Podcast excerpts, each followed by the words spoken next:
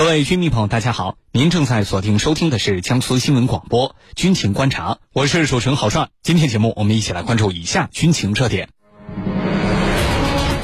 乌军宣布从乌东重镇阿夫杰耶夫卡撤出，这座城镇有哪些重要战略价值？乌军为什么最终没能守住？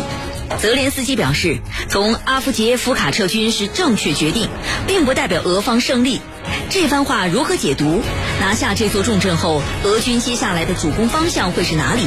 俄乌战场局势将发生哪些重大变化？军情观察为您详细解读。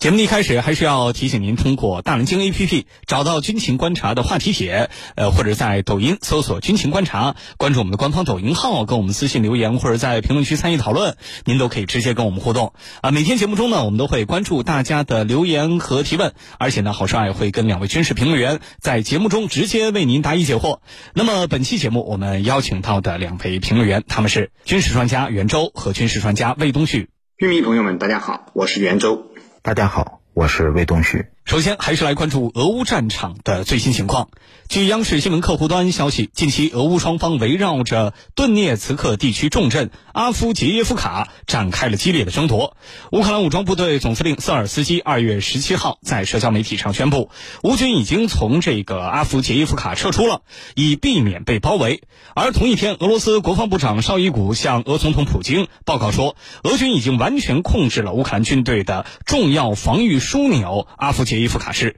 有社交媒体视频显示，目前有部分俄军人员进入阿夫杰耶夫卡居民区，并在阿夫杰耶夫卡火车站附近插旗。呃，那么现在的这个战况到哪一步？啊，最新的形势呢？我们跟两位评论员一起来聊。魏老师，首先要请您为我们介绍一下了，这个阿夫杰耶夫卡这座城镇，它到底在哪个地方？为什么说它是乌东的一座重镇？它的战略价值体现在哪里？好的。乌军从阿夫杰耶夫卡撤离，主要是有两方面的原因所导致的。首先呢，就是兵力不足，在双方的接触线上，阿夫杰耶夫卡是乌军所控制的一个突出部。那么，利用这个突出部，乌军可以针对周边俄军控制的区域进行火力的袭扰，可能也会，呃，派出一些小股的部队，针对俄方的防御阵地进行渗透。所以，对于这样的一个区域，那么俄军一直是把它视为自己在最前沿。区域内的一颗钉子是，呃，想。拔之而后快的。那么现在呢？俄军是采用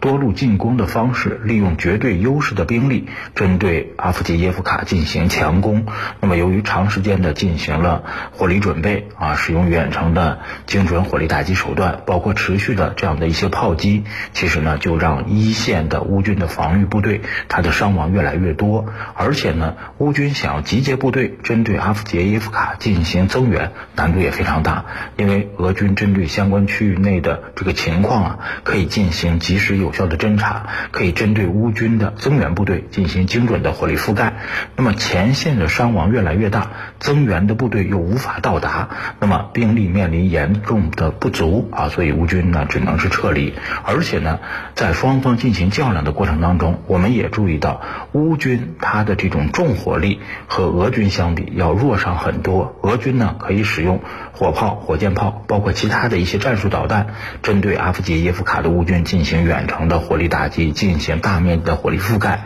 但是乌军手中的重武器是非常少的，那么火力不足也导致他难以在俄军发动这个强攻的过程当中去坚守自己的阵地。俄军虽然在阿夫杰耶夫卡方向上取得了这个战斗的胜利，但是呢，也不太可能集结大量的兵力进行全方位的进攻，呃，因为集结大量的兵力进行全方位或者说多个方向上的进攻，可能也会导致自身的进攻部队遭受比较多的这样的一些伤亡，所以俄军呢，现在是谨慎的进攻，只是针对自身。呃，防线或者说双方接触线上，对方一些兵力防守比较薄弱的这样的一些位置去发动强攻，不断的把自己的战线、把自身的控制区域往前推，为自己营造更为有利的这个作战环境。那么至于说更大规模的这个进攻啊，什么时候能够到来，可能俄军还要根据双方的这个交战的态势进行有效的评估啊。那么这种。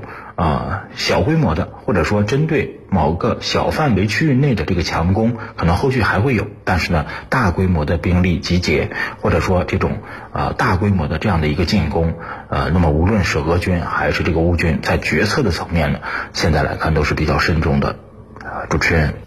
谢谢魏老师的介绍和分析。可以说，围绕着这座乌克兰东部的重镇，也是顿涅茨克地区的一个重镇，俄乌两军呢进行了很激烈的争夺。那么，袁教授，请您为我们解读呃双方的这个军事上的争夺，而且为什么我们说在这个结果上来看，乌军最终还是没能守住呢？好的，最近一段时间啊，俄乌双方围绕阿夫杰耶夫卡的争夺是异常激烈的。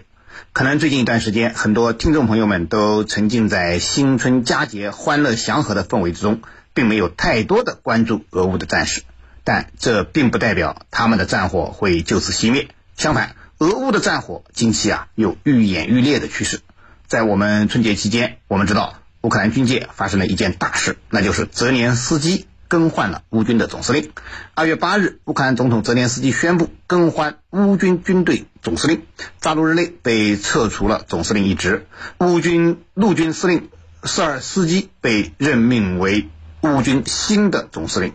这不仅表明啊，泽连斯基要解除扎卢日内总司令的传闻终于尘埃落定，而且意味着俄乌冲突的走向会将因此发生重大改变。相对于扎卢日内，瑟尔斯基似乎更能听命于泽连斯基，能够更好地执行泽连斯基不惜一切代价和俄罗斯血拼到底的政策。二零二三年初，瑟尔斯基啊就接管了巴赫穆特的防御工作。那么，在这场被称为俄乌冲突最血腥的战役中，塞尔斯基不计损失的和俄军拼消耗，造成了双方大量的人员伤亡。因此啊，他还获得了一个叫“炮灰将军”的称号。那么，他上任乌军总司令之后呢，便立即提出首要任务是提升乌军的士气。此后呢，乌军便在顿涅茨克、红利曼、库皮扬斯克等多个方向发动了多次进攻。并于本月十五日使用导弹和无人机对俄罗斯西部边境城市比尔格罗德实施攻击，造成了至少五人死亡、十八人受伤。而且乌军的反击呢，并没有能够改变当前不利于己的战场形势。俄军不仅击败了乌军的进攻行动，而且还集中兵力在阿夫杰耶夫卡方向发动反击。那么，乌克兰军方二月十五日就宣布，当前的战场形势极其严峻。乌军已经紧急派兵增援已陷入俄军三面包围的顿涅茨克城的重镇阿夫杰耶夫卡。那么，乌克兰武装部队现任总司令瑟尔斯基呢，在接受一家德国电视台访问时也承认，前线的形势很艰难，乌克兰武装部队已经由进攻转入防御。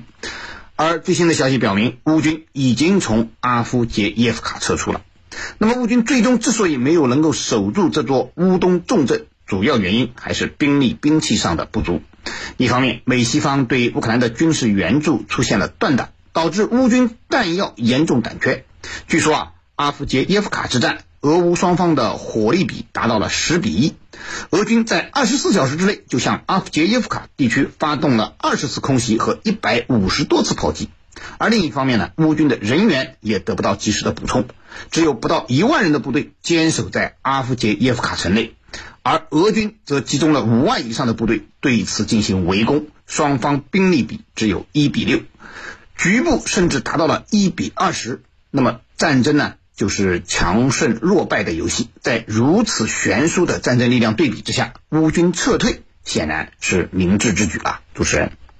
谢谢袁教授的分析。我们说最终的结果没有守住，这个应该来讲是在意料之中。啊，因为武器装备上的差距，还有军心士气上的差距，包括啊他们背后的这个综合国力、军工实力上的差距，还是比较明显的。但是呢，我也看到了很多这个军事分析人士的讨论，就是没想到撤的这么快。啊，当然了，用乌军的话来讲，这是避免包围和全歼，留住自己的有生的人员和力量。那么，阿夫杰夫卡城镇的战役结束之后啊，对于俄乌战场接下来的走势会有什么样的影响？相关的动向呢？半点广告回来之后，好帅继续为您关注。